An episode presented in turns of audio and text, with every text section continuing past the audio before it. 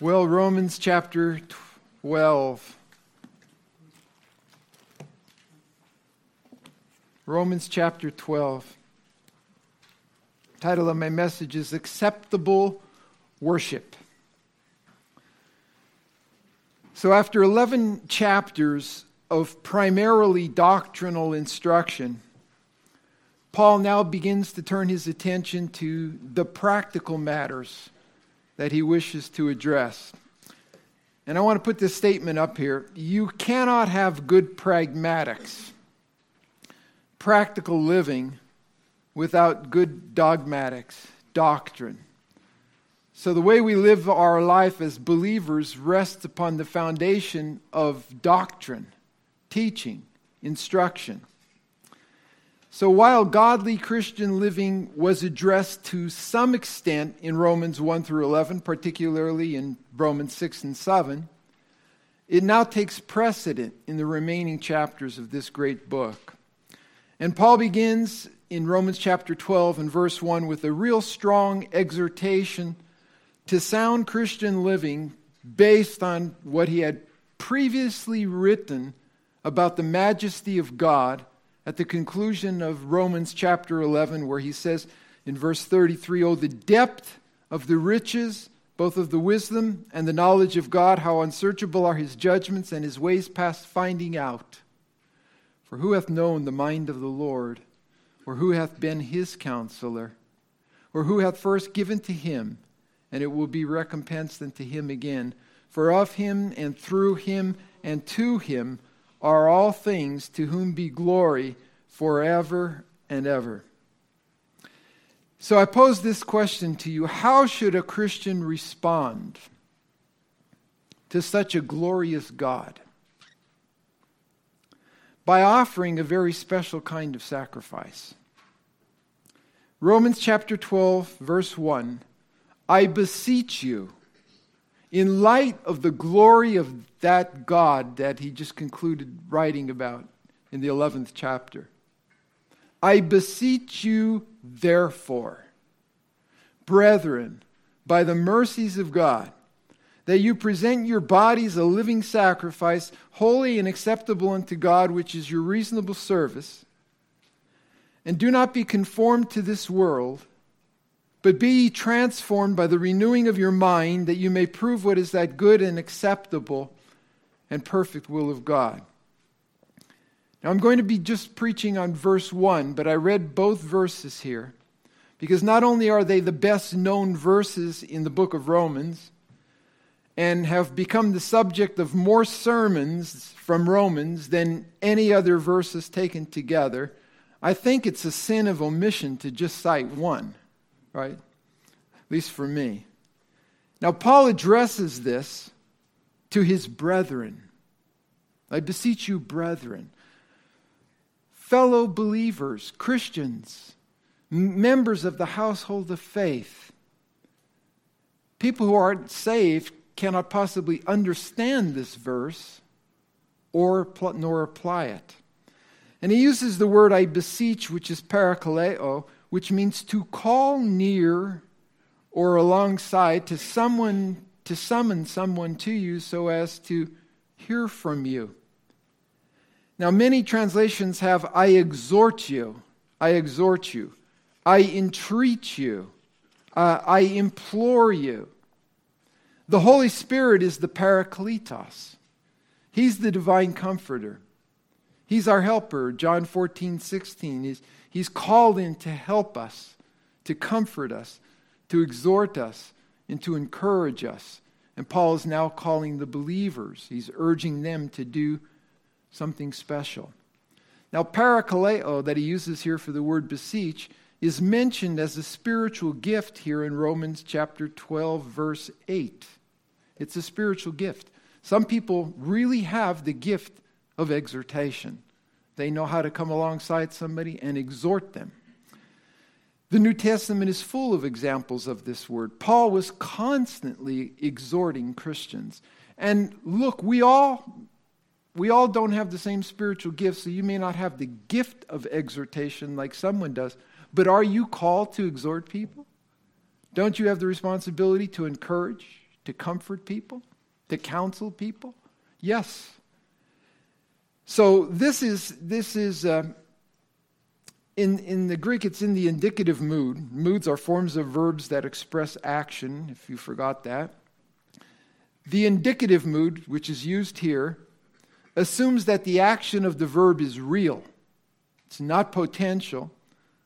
The subjunctive mood, little grammar here, is the mood of probability. And the imperative mood is the mood of command.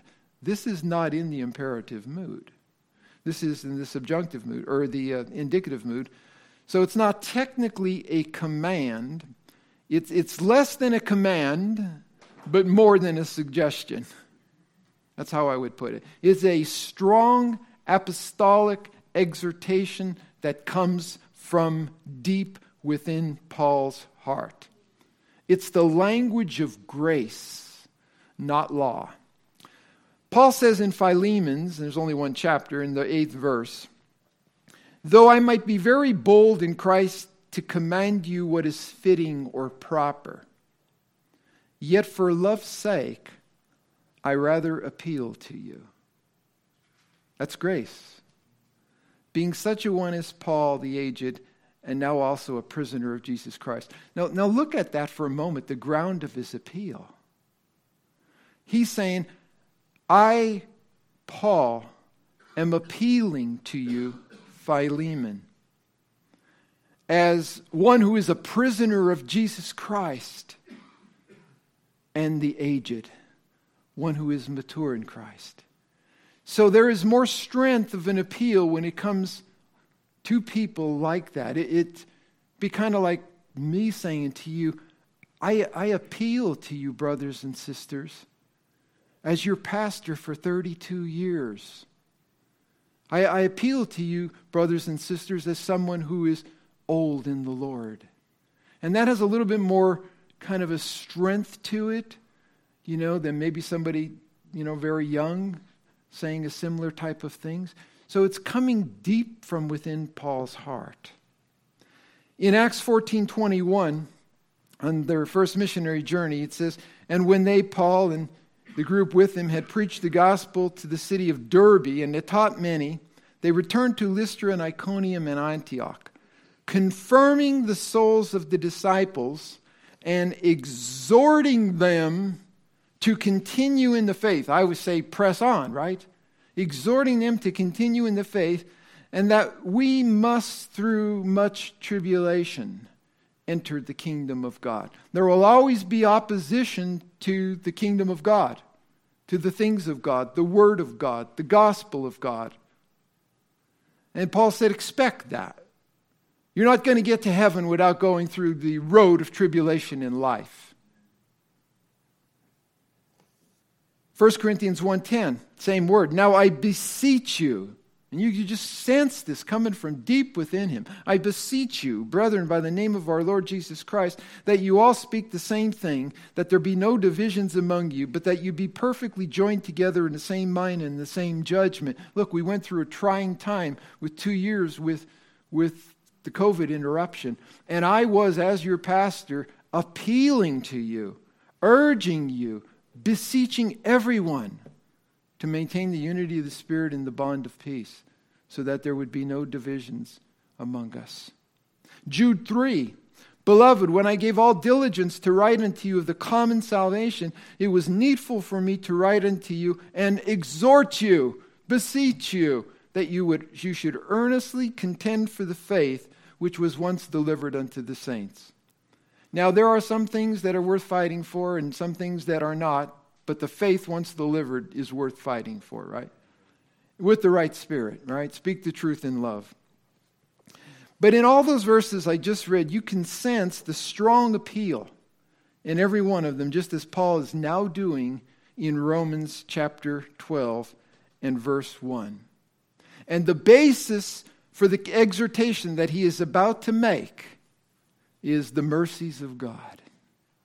I beseech you, brethren, therefore, by the mercies of God, because of the mercies of God, which the Roman Christians had received. And I think that Paul is referring to the to the mercies of God throughout chapter 1 all the way through verse 11 in the book of Romans. I think that's the mercies that he's referring to here. Mercy is the undeserved compassion of God that we have received because of Jesus Christ. In 2 Corinthians 1 3, Paul says, Blessed be God, even the Father of the Lord Jesus Christ, the Father of mercies and the God of all comfort. Where do you go when you need comfort? You go to the God of all comfort. You go to the Father of all mercies. There, there is nowhere else to go. I remember somebody telling me one time, it was a very difficult situation. Their, one of their loved ones had disappeared. They didn't know where, where she was. And he came to me and we prayed, and he says, I said, How are you doing? He says, I just cast myself on the mercy of God. And that's what we do. There are times when we can't do anything else. Nobody else. Nobody else has the balm of Gilead that can heal and change us. So we cast ourselves on the mercies of God. Psalm 86 5 For thou, Lord, art good. God is good all the time. All the time, God is good. For thou, Lord, art good and ready to forgive, and plenteous in mercy unto all them that call upon thee. The Hebrew word rav for plenteous there denotes abundance, great abundance. And I think it signifies the depth of God's mercy.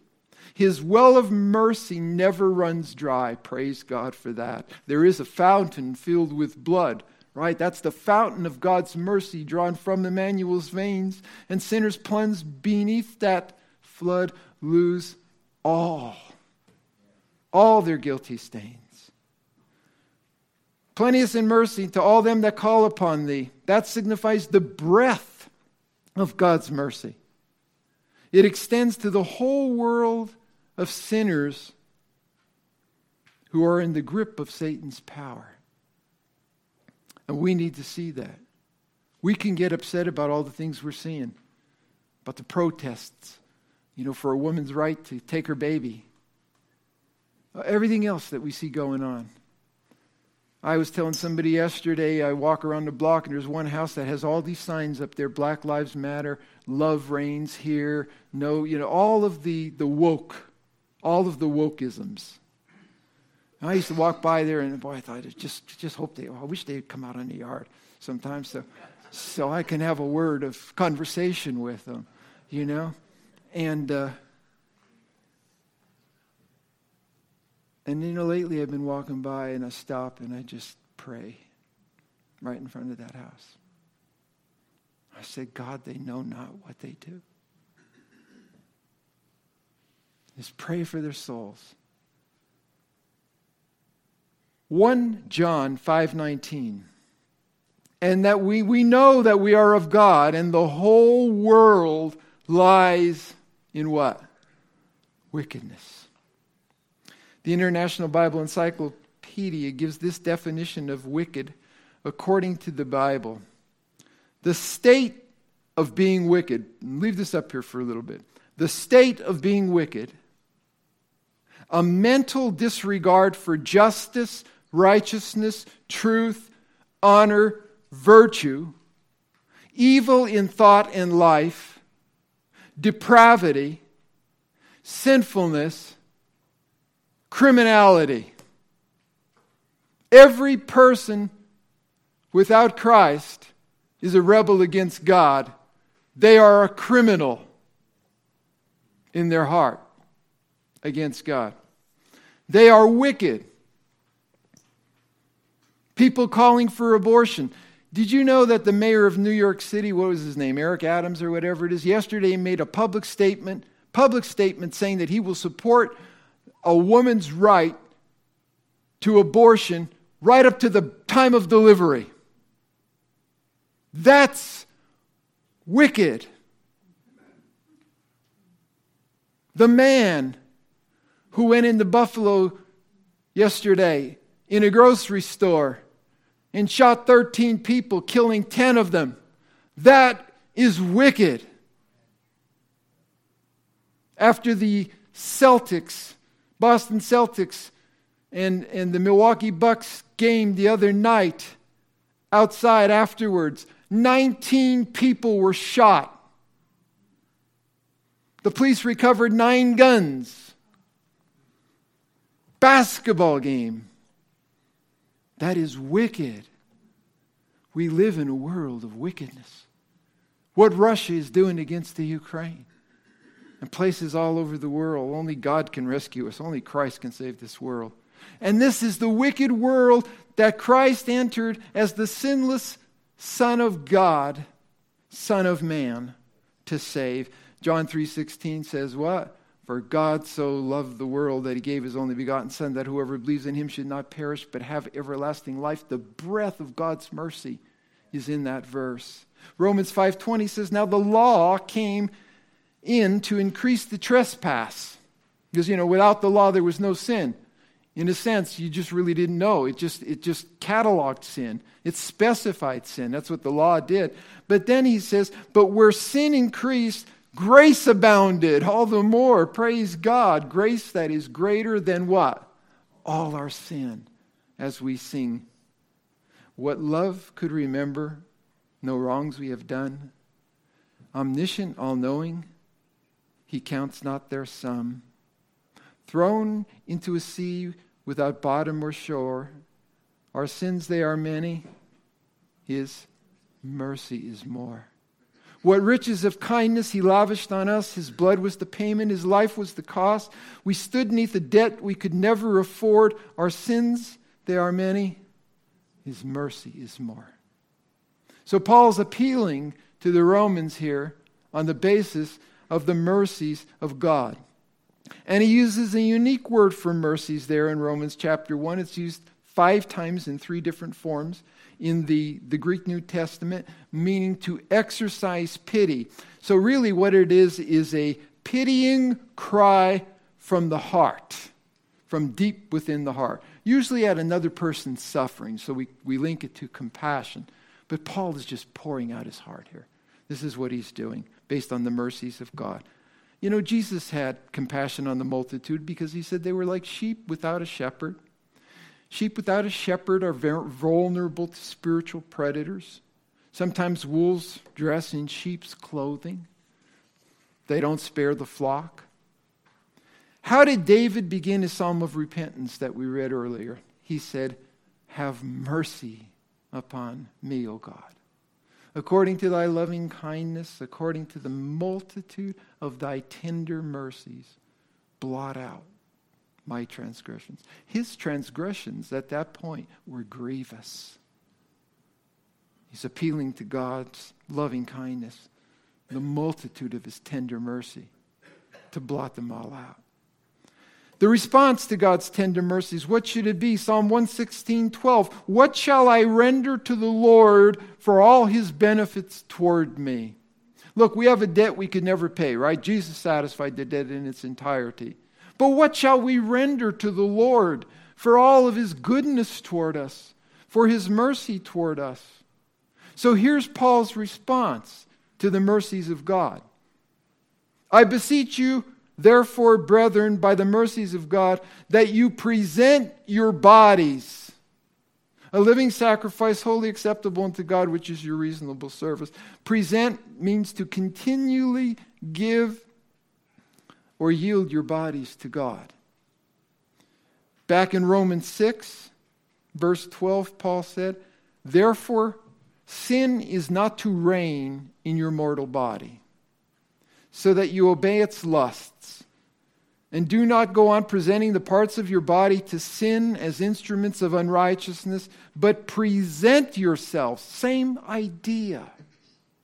Present yourselves to God as those who are alive from the dead, and your body's parts as instruments of righteousness for God. That's the New American Standard. Very, it gets very particular the parts, the members of your body.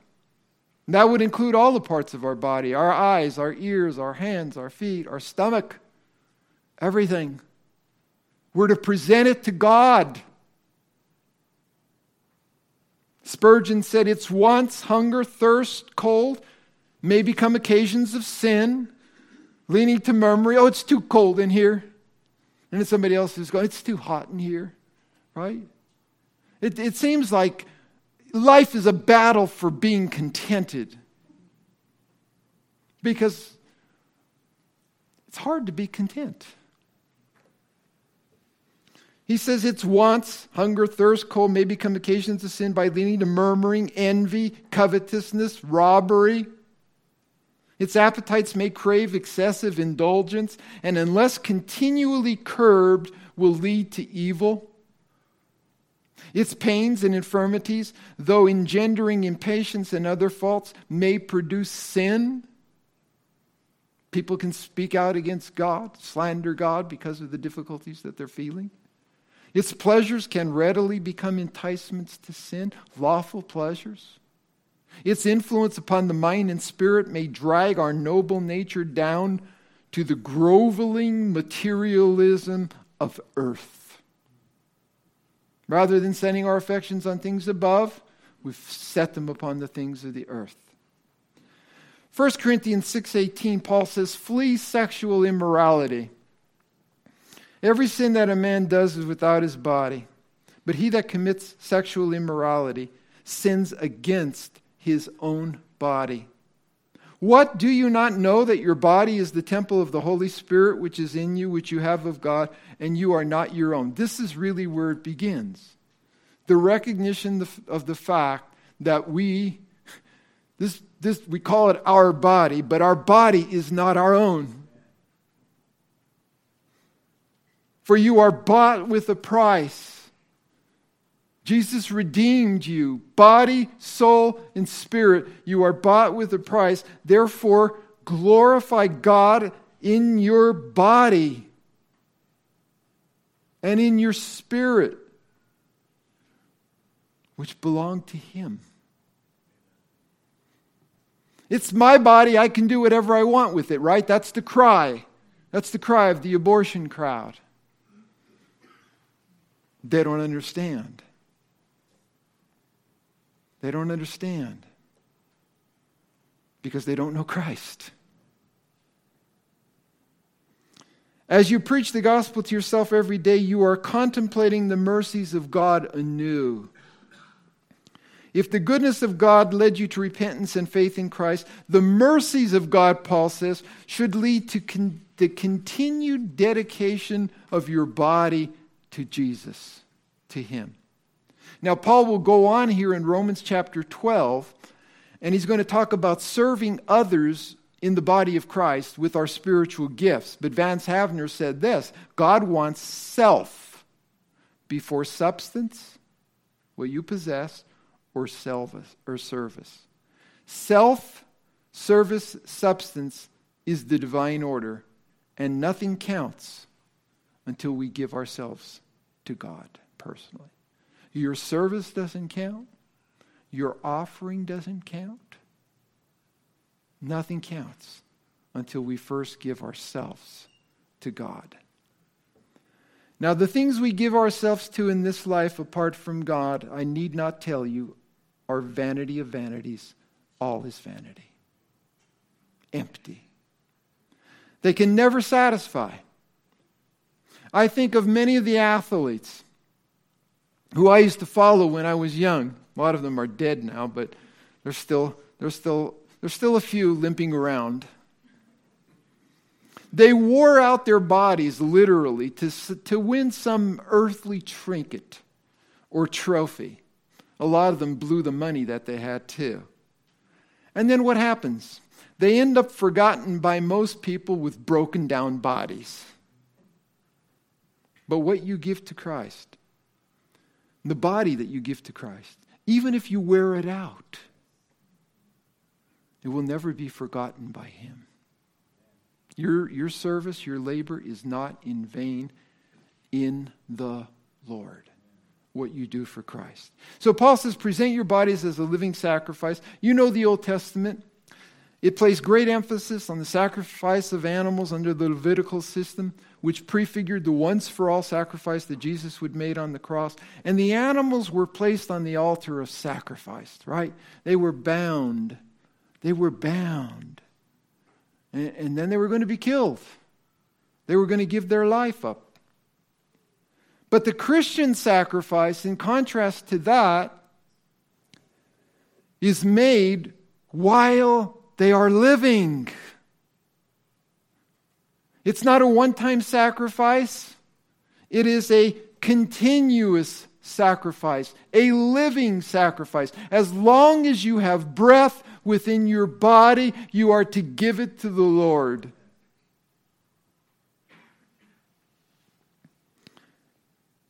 In its entirety, while you're living. Now, listen. And I'm not bragging when I say this. I, I hope I'm got myself figured out right. I, I truly believe that I would die for Christ without hesitation if he called me to do so. I, I, I believe that. I also truly believe that it is harder living for Christ than dying as a martyr. Dying as a martyr is one and done and then eternal glory.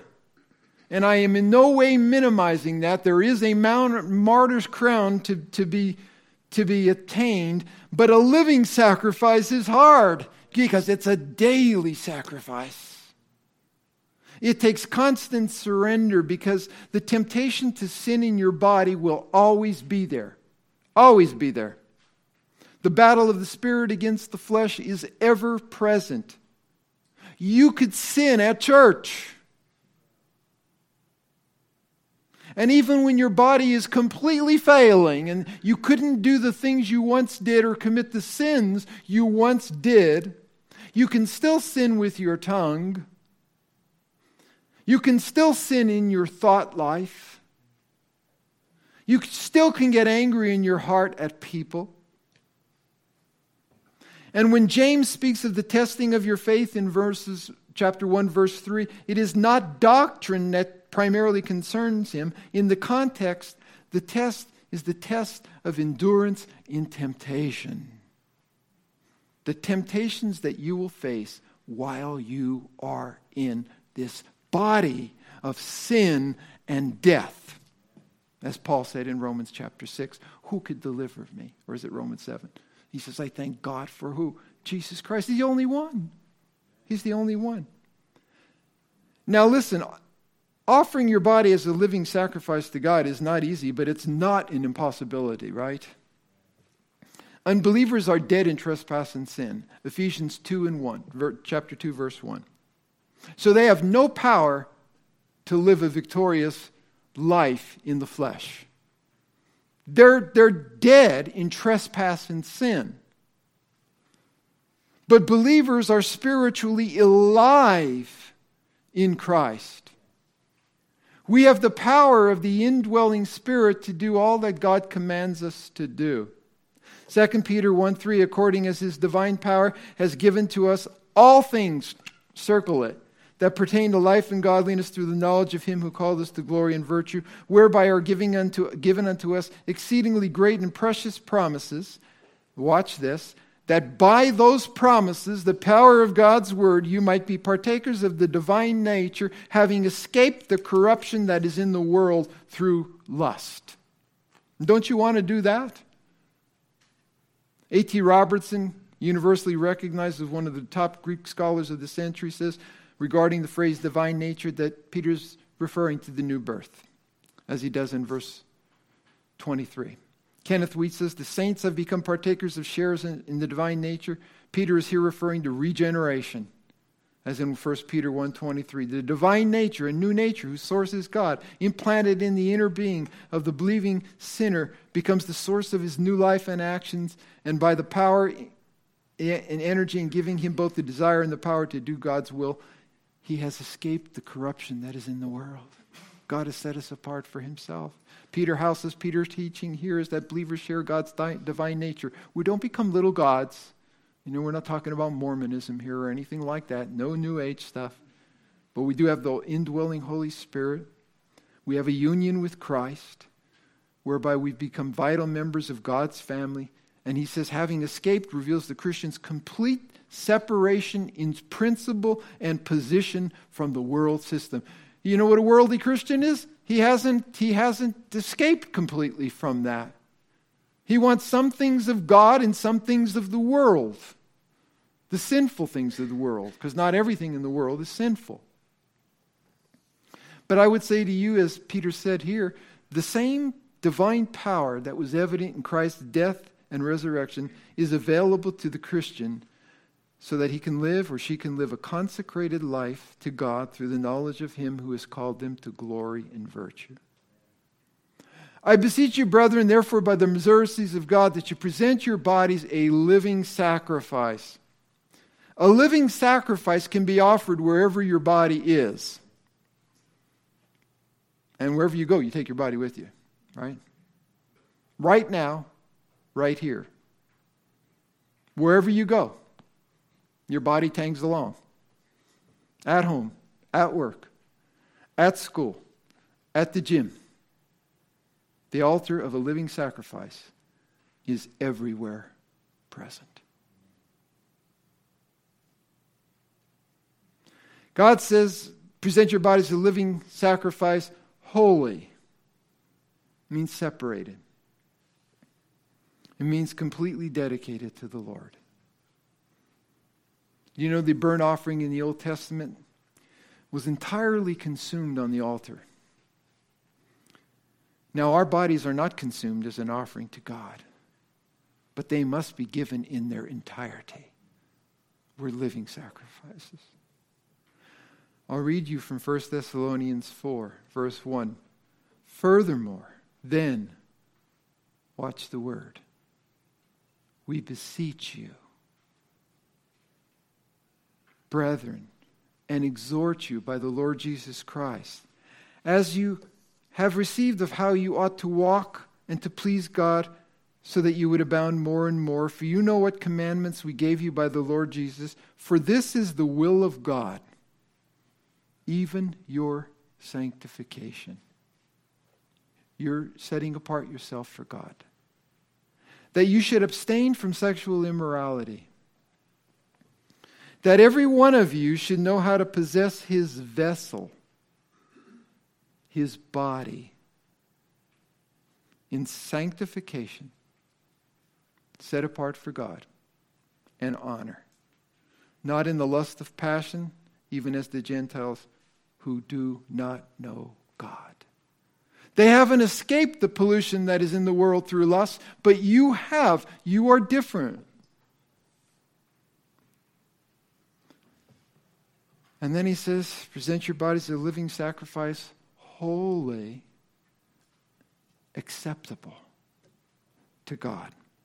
What does acceptable means? It means well pleasing. Well pleasing. Paul said to the Corinthians, chapter 5, verse 8, We are confident, I say, and willing rather to be absent from the body and present with the Lord. Wherefore we labor that whether present or absent we may be accepted of him. Oh, people want acceptance, don't they? Everywhere they're looking, they're crying out for somebody accept me. Just the way I am. Christians Christians desire to be accepted by him. In other words, our behavior well pleasing to him. Colossians 1 9, for this cause we also, since the day we heard it, do not cease to pray for you and desire that you might be filled with the knowledge of his will and all wisdom and spiritual understanding, that you might walk worthy of the Lord unto all pleasing. Everything. You can iron your kids' clothes to the glory of God. You could put the food on the table for your family without murmuring, without complaint, so that your sacrifice to your family is well pleasing to God. You can go to work and have a cheerful attitude and have a kind word for someone so that what you say and what you do is well pleasing to God. That's what matters. Colossians 3:20 Children. Children. Obey your parents in all things, for this is well pleasing to dad. Now, I'm sure it is. For this is well pleasing unto the Lord. That's why you are to obey your parents. Not to avoid discipline or trouble. Not to get the things you, you think you'll get by good behavior. You may get some things because of good behavior. You may get some things because of bad behavior, too. But you obey. Obey. Because it's pleasing to God when you do. Now, once the animals were slain under the Old Testament, right, they were dead sacrifices. And they were acceptable to God if they were done properly for the right motives. But we know this for a fact. Just read the book of Malachi. God rejected inferior or defective sacrifices. Deuteronomy 17:1 You shall not sacrifice to the Lord your God an ox or a sheep which has a blemish or any defect for that is a detestable thing to the Lord your God. You would never think of giving your wife a broken necklace for your anniversary. You would never think of giving your husband a broken watch for his birthday. You wouldn't think of giving your child a broken, useless toy. When the people of Israel came to worship, how much did God really ask of them? He didn't want all of their flocks. He didn't want all of their herd, their, their fields of grain, but he required the first and the best. Right? Nothing else mattered. It had to be the firstborn animal, had to be the first fruit of the crops. He required the tithe, which was the first part, because, because he is most important. God should never get the leftovers. You shouldn't get the leftovers of your, your money, your talent, your time. God should never get the leftovers. He required an acceptable sacrifice. To bring God an inferior sacrifice or offering would say that one did not think highly of God.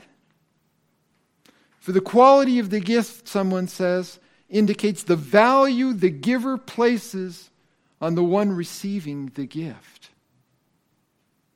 Think about that. The value of our offering, our sacrifice, is really an, an, estimation of how much we value the one to whom we are giving the gift. That's why we don't give anything inferior. And that's true in all relationships. When you really, really think highly of somebody and, and you, you, you want to give them a gift, I don't, if it's within your means, I think you're going to give them a good gift, right? It's going to be meaningful, it's going to be special.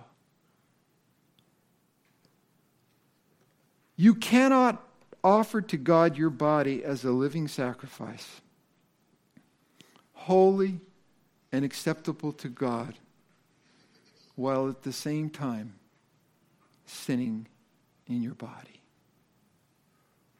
It's unacceptable worship.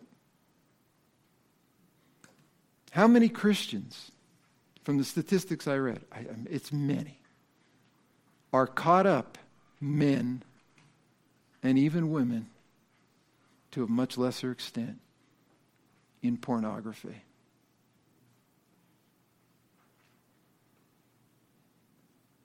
And then they'll come to church. What they call worship. Unacceptable. Unacceptable. Give of your best to the Master. Not else is worthy his, love. He gave himself for your ransom, gave up his glory above, laid down his life without murmur you from sin's ruin to save. Give him your heart's adoration. Give him the best that you have. Listen, you may not have much of the world's goods, world's whatever all those things are that people are going after hard, but you got a body. Just like everybody else. You can give him that.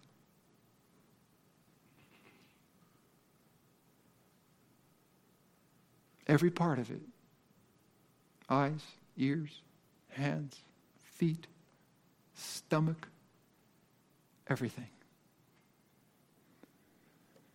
And God says, Beseech your brethren, therefore, by the mercies of God, that you present your bodies as a living sacrifice, holy, acceptable unto Him, which is your reasonable act of worship. That's how it's translated. Reasonable means the Greek word is logikan. Logic. It's rational. It's intelligent. It's the right thing to do. You don't have to debate it. It's the right, logical, rational thing for a child of God to do to worship God with his body. Jesus gave up his body for you on the cross. He says this is your reasonable, rational, or intelligent service, latreuo. We get the word worship or ministry from that. True worship, then, involves every aspect of your life. Everything. You can't, as a Christian, divorce the activities of your life from the worship of God. We can't do it. You can worship God with your body when you eat, when you work, when you pray, when you help others, when you serve others, when you do good to people who are doing evil to you, when you, when you return kindness when it's really undeserved. You know, we refer to Sunday as our day of worship, right? But the biblical reality is that we should never cease worshiping God. Present your body as a living act of worship. That's seven days a week. That's every hour of the day until you fall asleep at night. 365 days a year, we worship God, or we should be worshiping God, by presenting our bodies as a living sacrifice, holy and acceptable unto Him. Hard message. Right? Hard message to preach. Because I don't always live it. I fail in my worship. And so do you at times. In thought, word, or deed. But you know, God brought you here this morning. I believe that. And God, God had me here this morning to preach yet one more message. This one. So I pray that this word today will impact you. And if you're struggling with something that you can't seem to break free from, get some help.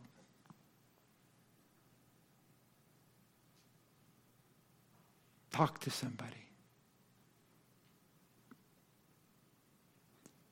Satan has his ways to keep us in the grips of his power, doesn't he? But praise God, remember what I said.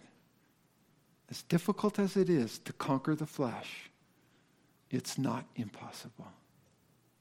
We have everything we need for a life of faith and godliness. Brothers and sisters, we have one another. That's big. The fellowship of the saints, the prayers of the saints. I mean, some, God brings your n- names to my mind many times and through different times of the day. And, and I just pray. I, I don't know what it is you're going through. I do know some of the struggles that you're facing the losses, the hardships, the car accidents, all of those things. But I don't know, I don't know the inward struggles. So uh, I pray, as I pray for myself, God, God, help me in the inner man. Help them in the inner man. And He will. He will. Look unto Him. Nobody cares for you like Jesus. Nobody. Thank you for coming. Let's pray.